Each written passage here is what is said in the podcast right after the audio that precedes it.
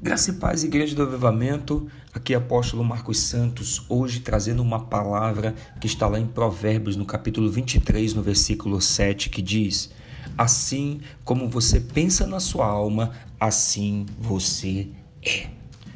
Nós sabemos que no nosso íntimo nós somos aquilo que pensamos. O ponto é o que você pensa. O que você permite que entre nos seus pensamentos, na sua alma? Eu quero lhe dizer que o que você escuta e o que você vê formatam os seus pensamentos. Nós aprendemos com a neurociência que os nossos pensamentos, eles são criados por uma plataforma mental que é moldada pelos nossos cinco sentidos mas em especial a audição e a visão são os sentidos que dominam aquilo que estão nos nossos pensamentos, que formatam aquilo que é a nossa alma, ou seja, o que nós estamos ouvindo e o que nós estamos vendo é o que verdadeiramente formata os nossos pensamentos. Hoje eu te pergunto: você está construindo os seus pensamentos de forma saudável? O que você permite que adentre na sua alma? O que você permite que construa os seus pensamentos? De que maneira você vai formatar os seus pensamentos para que flua tudo de maneira saudável? Eu lhe respondo: selecionando o que você vê, selecionando o que você escuta.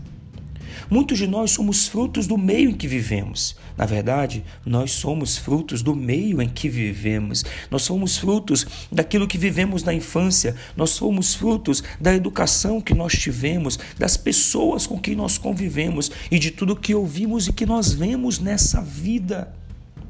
A pergunta que hoje eu faço para você é: qual decisão você toma hoje? Permanecer da maneira com que você está, ou decidir viver algo novo, permanecer do modo com que está, ou decidir investir pesado em mudança de trajetória.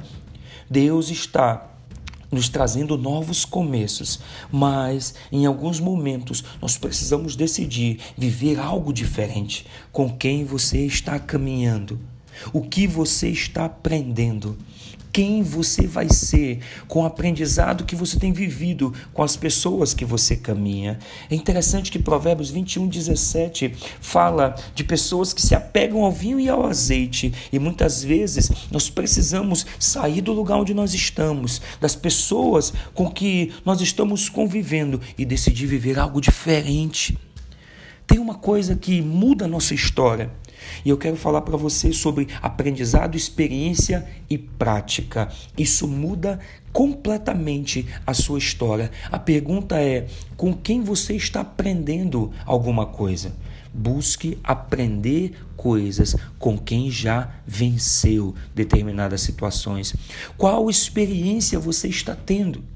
Busque experimentar os conselhos de quem já obteve vitórias em determinadas áreas que você tem dificuldades.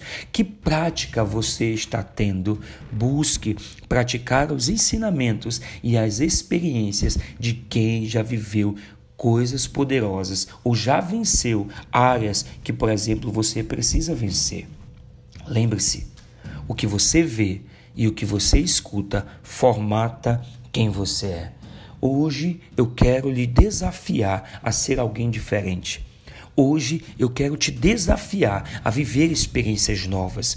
Hoje eu quero te desafiar a deixar de ser escravo, escravo das tuas justificativas, escravo do seu passado, escravo de coisas que plantaram na sua mente e decidir viver uma experiência nova, porque você é um vencedor e eu acredito que Deus te fará viver o extraordinário em o nome de Jesus. Que Deus te abençoe poderosamente, graça e paz.